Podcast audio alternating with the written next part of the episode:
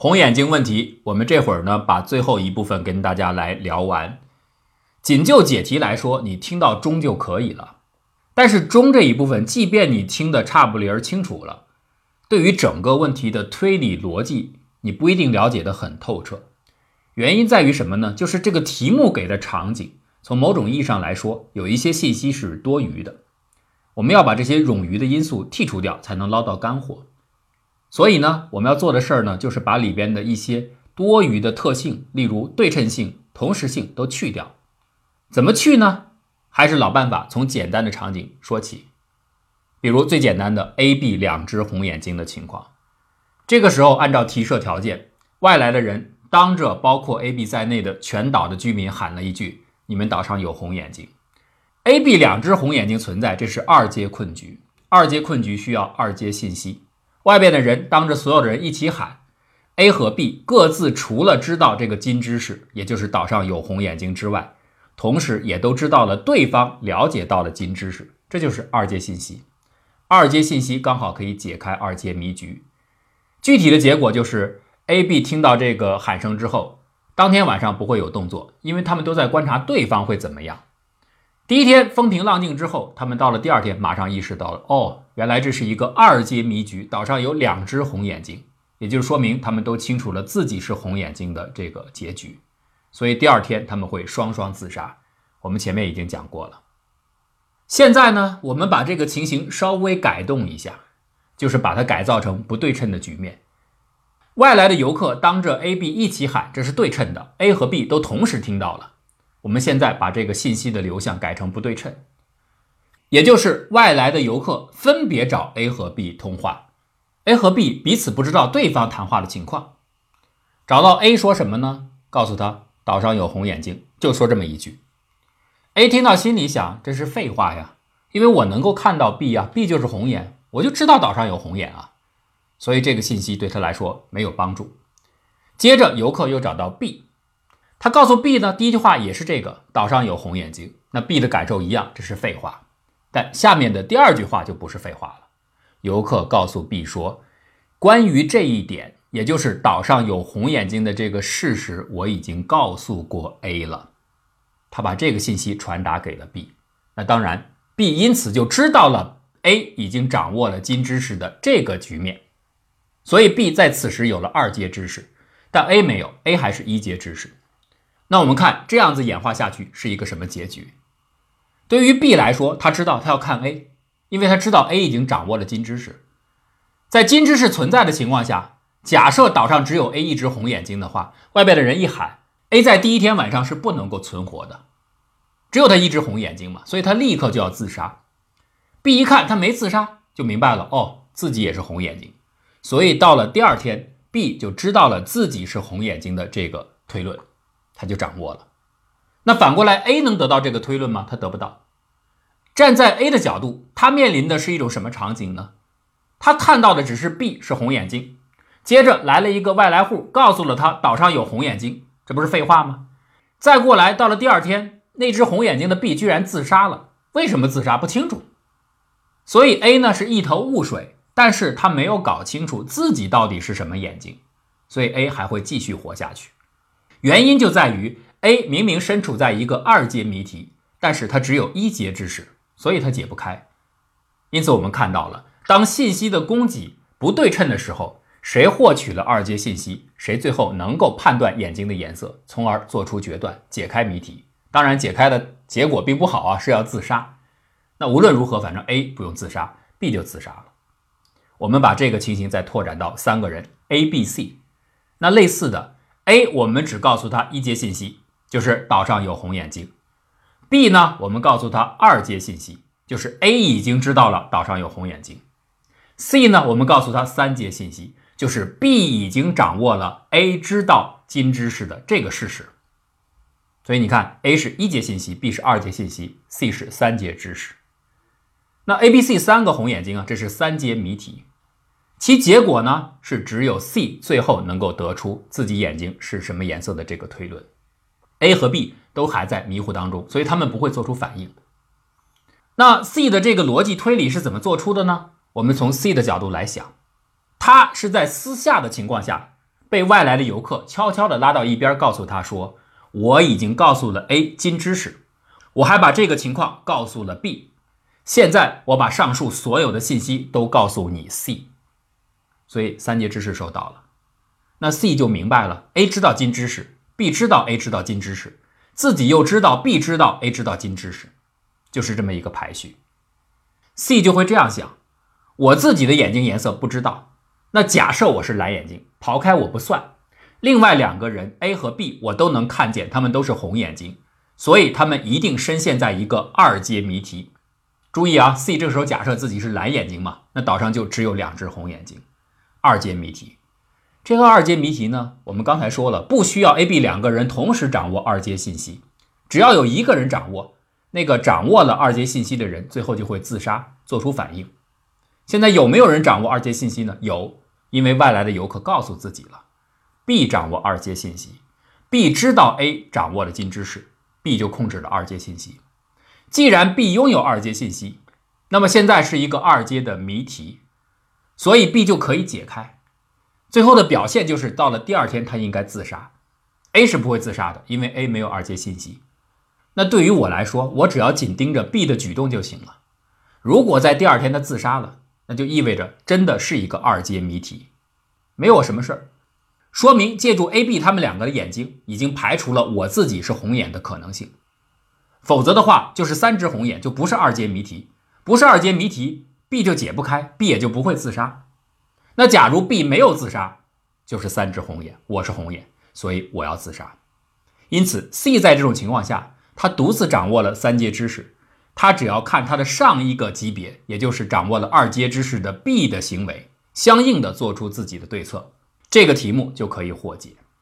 以此类推，如果是四阶谜局，A、B、C、D 四只红眼睛，外来的游客不是当众宣布你们岛上有红眼睛这个消息，而是单独的告诉 A 一阶信息，然后告诉 B 二阶信息，然后告诉 C 前面所有的情况，再告诉 D 关于 A、B、C 所有的信息。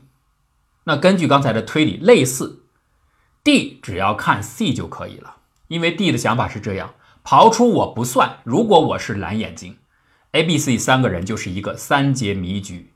假若如此的话，C 掌握了三阶信息，根据我们刚才的推论，只要有一个人掌握了三阶信息，那个人就可以做出最后的决断，表现是他自杀或者不自杀。那我只要看 C 就行了。C 最后如果自杀了，就证明他们三个的确是三阶谜题，就借助他们三个的眼睛，证实了我是蓝眼睛。如果 C 到三天之后没有自杀，那甭说了，我就是红眼睛，所以我自己对自杀，我就得出了结论。根据上面的讲述，不管是几阶谜局，比方说是八阶谜局，好，只要我能找到一根链条，就是有一个人掌握了一阶信息。有另外一个人掌握了二阶，再有一个人掌握了三阶，以此类推，一个一个上来，最后有一个人掌握到八阶信息。八阶谜局当中，只要有一个人获知了八阶信息，他前面有一根链条通上来，他最后就能够做出判断，自己的眼睛到底是不是红色。他只要盯住比自己位阶低一阶的那个人到底是谁，你不是有根链条吗？而且呀，这个链条延伸的顺序不用像我们刚才举例那样子很规则，非得是 A B C D E F G H，任何一个顺序都可以。比如说 E F G H A C D B 连上来，那最后一个是 B，因此最后判断出自己眼睛颜色的就是 B。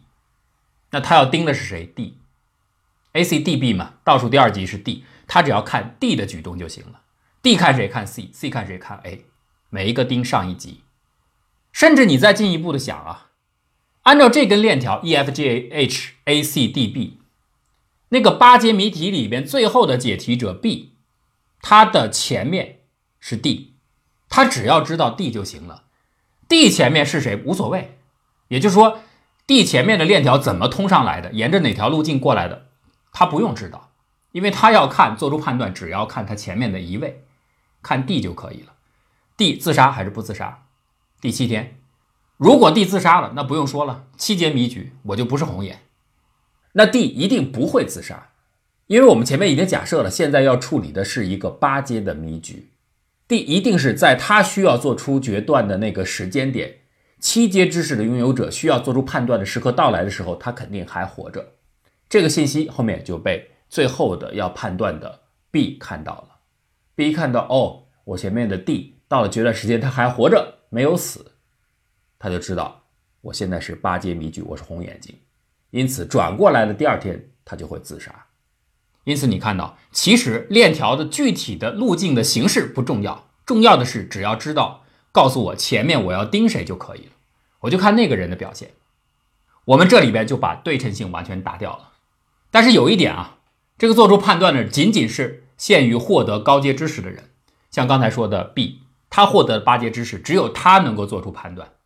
你要想让另外一个人，比如你想让 C 也做出判断，那你必须有一根链条能够通到 C，至少一根链条，C 也就能够做出判断。假如有 C 和 B 两个人都是八阶信息，那那天的话就有他们两个一起自杀。有几个人得到信息，有几个人就能够做出判断，也就能够自杀。这样我们就把对称性打破了，因为原题给出的是所有不管几阶迷局，像八阶迷局就是 A B C D E F G H，他们八个人同时自杀，到了第八天，因为他们都掌握了情况，因为链条是互通的，每一个都能通到八阶链条去。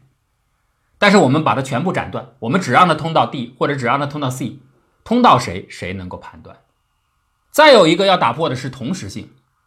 我们刚才利用非对称性要求，已经把外来的游客传递信息的同地点性给破除掉了。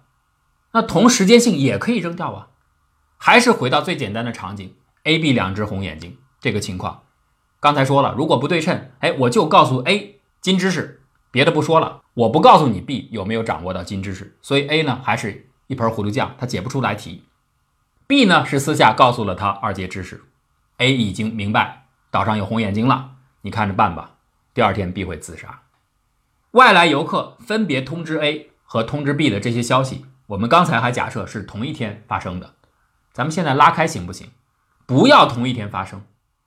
好比我今天晚上先找到 A，告诉他岛上有红眼睛啊。A 的反应还是那样啊，废话呀，我知道啊，我看得到 B 啊，所以 A 不会有任何的反应。隔三天，不是立刻，不是同一天晚上，隔三天我再告诉 B，你知道吗？岛上有红眼睛，而且三天前我已经告诉 A 了。B 作何反应？B 当时就会自杀。为什么呢？我已经知道 A 掌握的金知识，A 如果掌握了金知识，A 在他听到消息的当天晚上会自杀。现在过了三天了，A 都没有自杀，意味着什么？岛上还有红眼睛，就是我呀。那他此时此刻已经知道了，所以他立刻就得兑现，当时就自杀。你看，不用同时，结论依然可以做出。那有人说你是先告诉的 A，后告诉的 B，反过来也可以呀。外来的游客先把 B 拉到墙角，告诉他两句话。第一句，岛上有红眼睛，这句对 B 来说不算新鲜。第二句。这个消息 A 会知道，但是是在三天以后，或者 n 天以后都行啊，你随便设定个时间。我们假设说三天以后他会知道。那对于 B 来说怎么办？就是等待嘛。他掌握了这个二阶知识之后，只要经过我们前面所说的翻译过程，也就是看 A 的举动，那 A 的举动必须是在他得知金知识之后的第二天才能反映出来。所以 B 要等到什么时候呢？等到第四天。第三天头上，A 知道了金知识。第四天一看他没自杀，B 就明白了。哦，我是红眼睛，B 会自杀，A 还活着，A 可以活任意的岁月，他都还活着，因为他没有二阶知识。同理，对于 A、B、C 三只红眼睛的三阶迷局，这个道理依然成立。你传递给 A 的信息，传递给 B 的信息，传递给 C 的信息，分别是一阶、二阶、三阶。你先告诉 A 也好，先告诉 B 也好，C 也好。中间间隔多少天也好都没有关系，只要 C 得到的三阶信息很明确的掌握了 A 和 B 各自得到他们的二阶信息和一阶信息的准确时间点，只要信息完整的传递过来就可以，他就能够判断。这样的情形同样适用于四阶、五阶、六阶任何阶的情况都是如此。对于一个高阶的困局，比如说二十阶的困局，你只要找到一根链条，某一个人知道金知识。第二个人知道第一个人知道金知识的这个知识，第三个人知道这些，第四个人又知道这些，以此类推，一根链条上来到了第二十阶，二十阶那儿有一个人，他了解到有另外一个人懂得十九阶的信息，他就盯着看。具体的这根链条是怎么构成的？路径是怎样的？外来的游客是怎么挑选不同的人传达不同深度的信息的？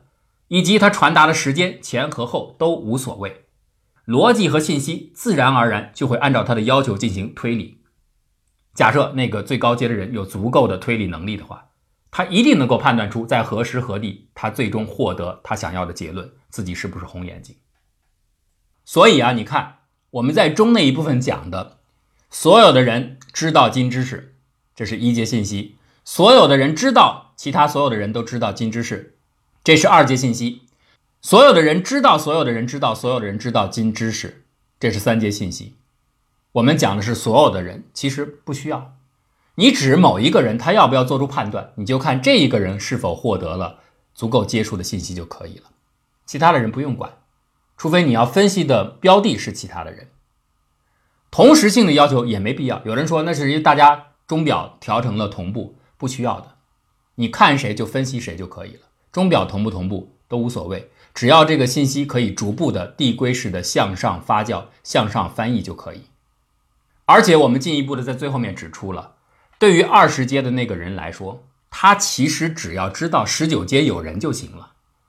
十九阶之前是什么情况，他完全不需要了解，他就看着第十九阶就可以了。所以他要提取的就是那个十九阶的信息，那个信息再经过一天的发酵，如果时间上是需要一天的话啊，有一天间隔的话，如果连这个间隔都没有，那就当天就可以做出判断了。他只是要一个推理的基础。在这个基础之上，需要做决策的最后的那个层级的人，他才能一步一步获取他要依赖的信息来源，这是问题的关键。知识本身是知识，知识被处理之后仍然是知识，就像我们前面讲的，知识经过一层推理，他得到的是一个新的知识。在这样的一个谜题当中，最高阶的那个人没有直接的信息，他只有依赖递推的方式。从最底层一层一层推上来。我们此前也讲过，假如你给他是直截了当的信息，比如二十节迷局，二十个红眼睛，没关系啊，我直接拎出一个红眼睛的人，告诉他岛上有二十个红眼睛，他立刻就明白自己是红眼了，因为他能看到十九只红眼嘛，他不清楚自己。外来的人告诉他有二十只，那我就是红眼睛呗。所以你看，信息如果直接给到位，他就不用推理了。但现在没给到位，我可以从最底层一步一步推过来。如果你对这个单链条的场景不太能够理解的话，我再举一个简化的例子。我们设想一个另外的变形的谜题：一个整数王国，所有的公民都是一个整数，但是有一样啊，这个国家非常奇怪，每一个公民都不清楚自己的数值是几，一不知道自己是一，二也不知道自己是二，同时也看不到周围其他的公民，他们到底是几。他们唯一知道的信息是什么呢？就是知道自己前边的那个整数是谁。比方说二，他认识一，但是啊，他不知道一的数值，也不知道自己的数值，也不知道周围其他的公民的数值，他只知道一是我前面的数字，就知道这个信息。这个王国后来制定了一条规则，就是一旦有一个公民在某个时刻知道了自己的数值，那第二天就得自杀。那你想想，在这个规则的制约之下，有人会自杀吗？没有人自杀，因为大伙儿都不清楚到底自己是几，也不清楚别人是几，只知道自己前面的一个相邻的数字是谁。好，假设到了某一天来了一个外来的人，他有透视能力，他看到了其中的一个数字，我们随便说，比如负五，他就对着全体的公民大喊：“这个数字是负五。”负五就不用说了，他肯定第二天要自杀了，因为他已经知道自己的数值了。我们把这个算作起头的第一天，他自杀的第一天算是起头。所有的这些迷糊的国民当中，负四原本也一样，他也不知道自己是几，但是负五一自杀，负四马上就知道了，负五在我前面嘛，我认识负五，他是我前面的一个数，那我是负四，所以负四接着自杀。负四自杀之后，负三马上就明白了，哦。我前面是负四啊，我认识这个人呐。我原来只要不知道他是几，但是呢，他是在第二天自杀的。头一天是负五自杀，转过天来负四。负四的数值尽管负三不清楚，但是负五的消息是公开的，他知道负五的数值了。第二天负四死，那推出来负四的值就出来了。再下来负三知道他是我前面的数，那我甭问了，我就是负三了。所以第二天负三死，以此类推，负二再过一天就明白了。哦，我是负二，它推出来了，它就要死。所以这根链条很快，一天一天，一天一个。虽然这是一个无穷的数列啊，但是每一天每个人都能够推算出，根据负五死了几天，以及前面那个人是谁，到了我所认识的我前面临间的那个人，他死之后，下一个就轮到我了。而到我，我就可以算出天数，也就可以算出数值，因为我知道我的数值，所以我得死。整个问题就解了。所以这个逻辑就是这样推上来的。我这是随口说一下啊，大家可以自己把这个题目完全整理的再严密一些。但是这样的一个推理啊，还并不是那么的像我们举的这个链条的例子。咱们把这个形式再改造一下：负五的死讯没有对外公开宣布，大家只知道负五死了，但是负五的数值是负五，这个消息没有透露，数值没有公开。而岛上的所有的公民自杀的规则也改变了。并不是说自己了解到自己的数值之后要自杀，而是你只要确定出我们整个王国当中已经至少有一个人知道了自己的数值，只要你能确定有一个人做到了，具体是谁你不用知道，你只要确定有人知道，你就要自杀。你能够做出这个明确的判断，有人知道了他的数值，你就要自杀。负五的数值不用公开，你看这个逻辑，一样能推得上来。有人告诉负五了，你的数值是负五，那负五就等于知道了自己的数值，那当然符合数字王国自杀的条件，所以他就死了。他一死，负四一看，这个负五我认识啊，他就是我前面的那位公民呢。他死了，代表他已经能够确定整个王国有人知道自己的数值，而他这么一死，又传递了这个信息给我，所以我也就能确定这个王国内有人知道了自己的数值。那我既然能够确定，我就得死。所以接下来就是负四，同样负三认识负四，他一看负四死了，就明白他的死传递过来一个信息，岛内有人知道了自己的数值，他负三也得死。因此每隔一天负二、负一、零一，大家就都死了，因为大家可以依次的确定，根据自己前面那位公民的死得到这个信息，他解读前面那个人的死就可以得到这样的信息。这个就是逻辑的链条传递。你只要可以建立起这条链条，这个知识你最终就可以翻译的出来，而你借助这个信息就可以做出自己的决断。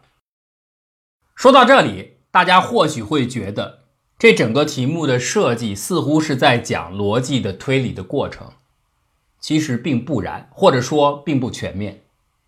我倒觉得这里边反映出一个很重要的特质，就是信息的有效传递，这是一个很深的问题。就是所谓的拜占庭将军问题，很有意思啊。我们再多说两句，什么是拜占庭将军问题呢？咱们简化一下，也叫两将军问题。中间有一个城市，左边有一个军团，右边有一个军团，这俩军团是一是一家子，A、B 两个军团，A 在左，B 在右。要想打下中间的这座城市，必须 A、B 两军团同时攻击才可以成功，一方攻击一定失败。那这时候有一个问题了，怎么同时呢？很简单呐，A 军团派出一个信使到 B 军团通知他不就行了？但问题是啊，你这个信使要经过中间的城市，途经的过程当中有可能被抓住，一旦抓住，信息就送不过去了。所以你看，A 军团假设 A 军团为主，B 军团为辅啊。A 军团的将军首先发出消息，告诉 B 军团，今天下午四点攻击中间的城市，他就派一个信使过去。派过去之后啊，A 军团的将军心里边没底儿，我这个信使到底是送过去消息的呢，还是没送过去？他没底儿。那大伙说简单呐，让 B 军团送一个回信就行了。假设这位信使真的到了 B 军团，B 军团收到信了，好，马上回了一封信，我已经收到了，今天下午四点进攻，他就送这个信使回去。但是送回信的人同样面临着风险，到底送过去还是没送过去？你看啊，站在 A 军团的角度，他不能够明白到底 B 军团收到消息还是没收到，所以他不敢决定我四点要不要进攻。万一我发起进攻了，B 军团没收到消息，我肯定是失败的嘛，所以他惶恐不安。哎，过了一会儿收到消息了，真的 B 军团送了一封信过来了，他确定了哦，B 军团知道了我约定的四点，A 军团是放心了，他可以四点发起攻击。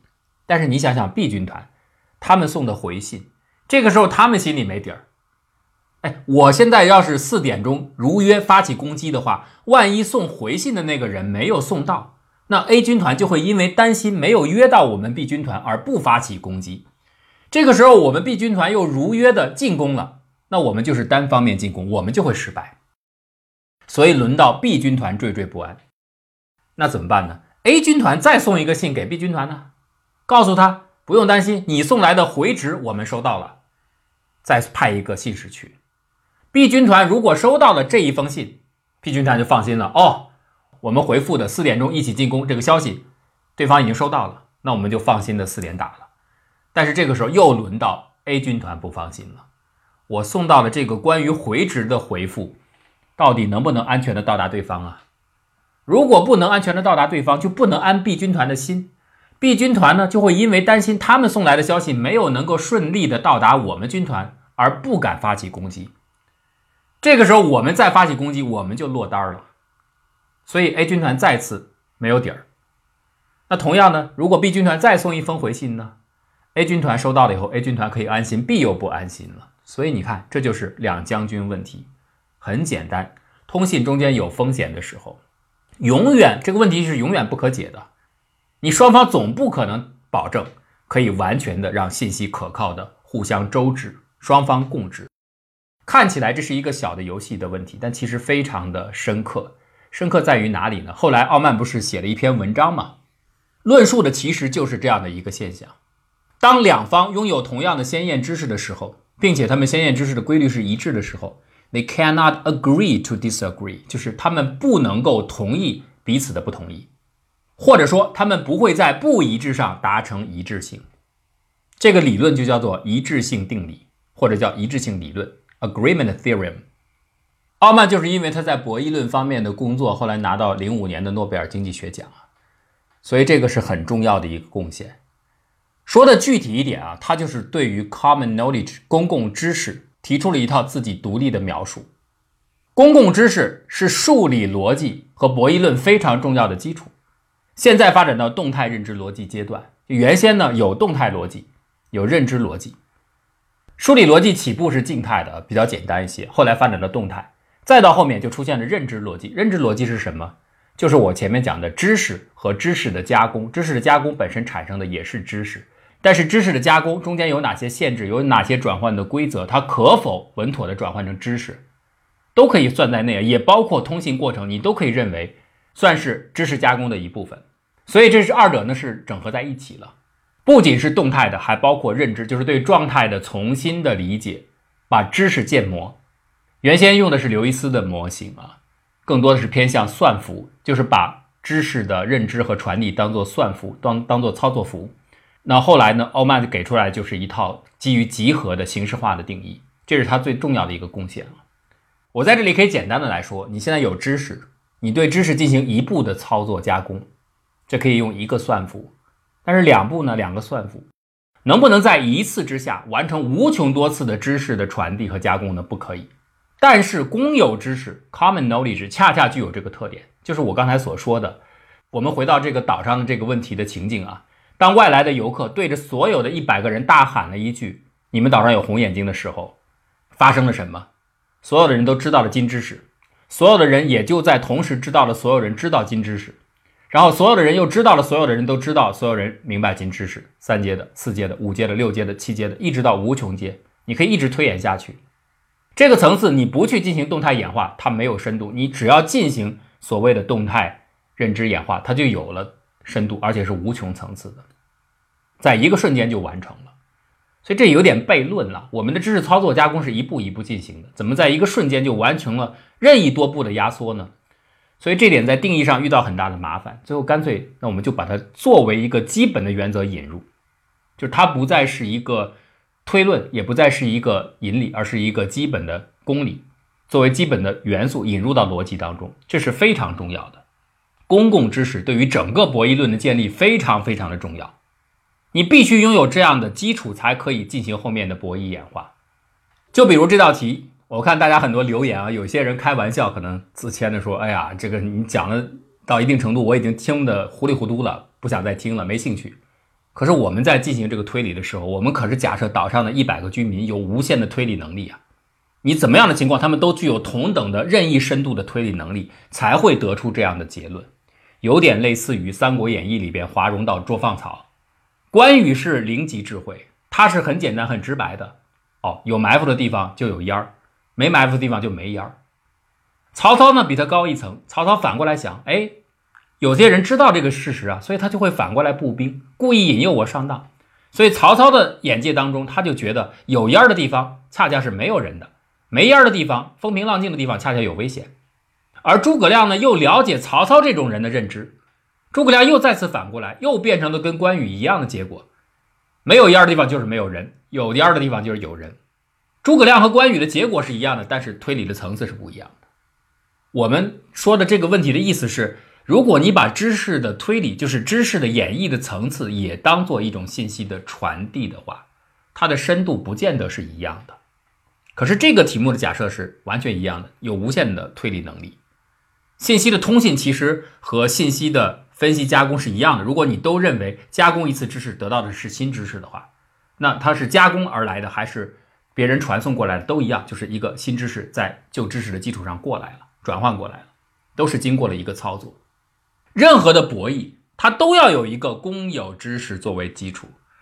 就像我们讲的那个单链条数字王国，你最起码也要大家对于所谓的公共的规则是互相知晓的，并且在这个公共规则的基础上可以互相揣摩对方揣测的深度。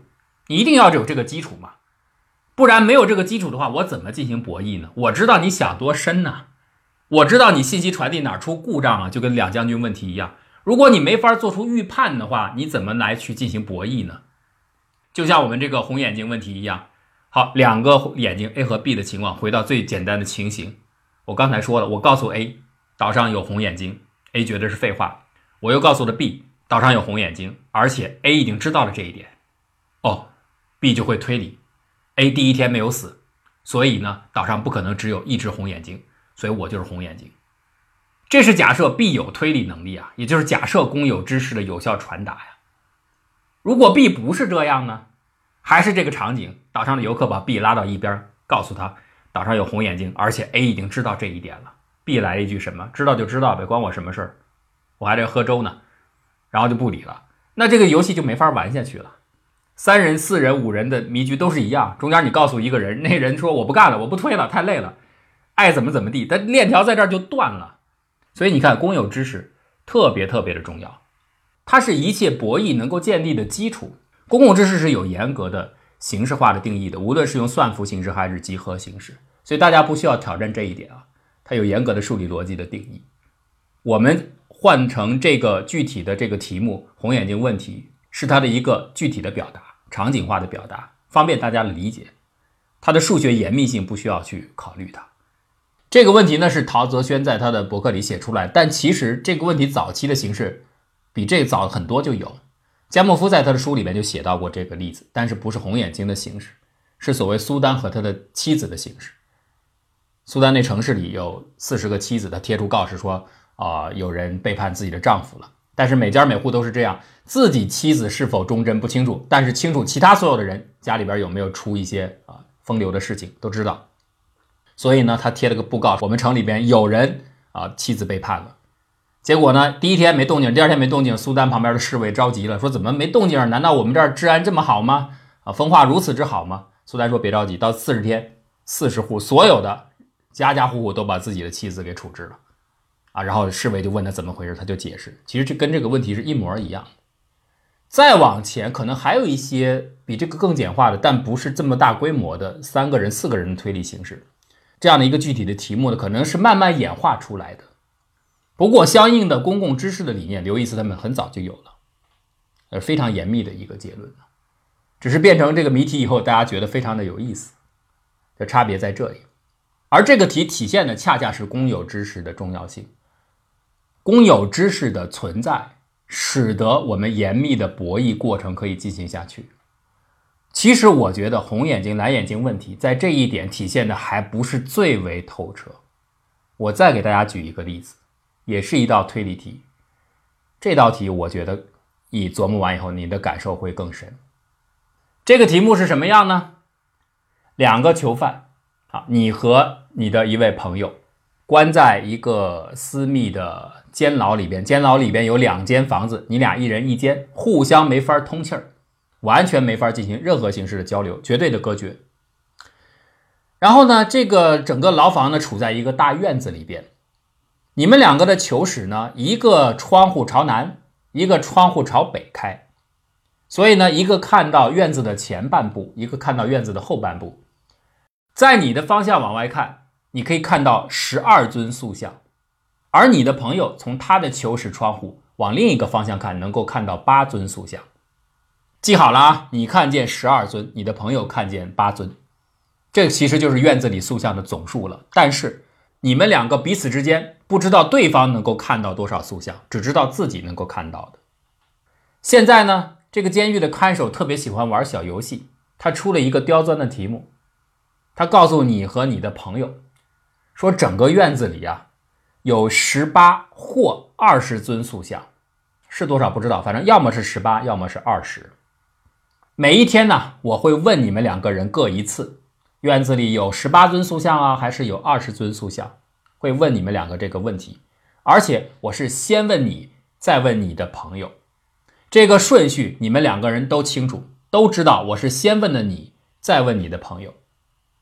你们两个要想离开，就必须有一个人正确的说出这个问题的答案：到底这个院子里是十八尊塑像还是二十尊塑像？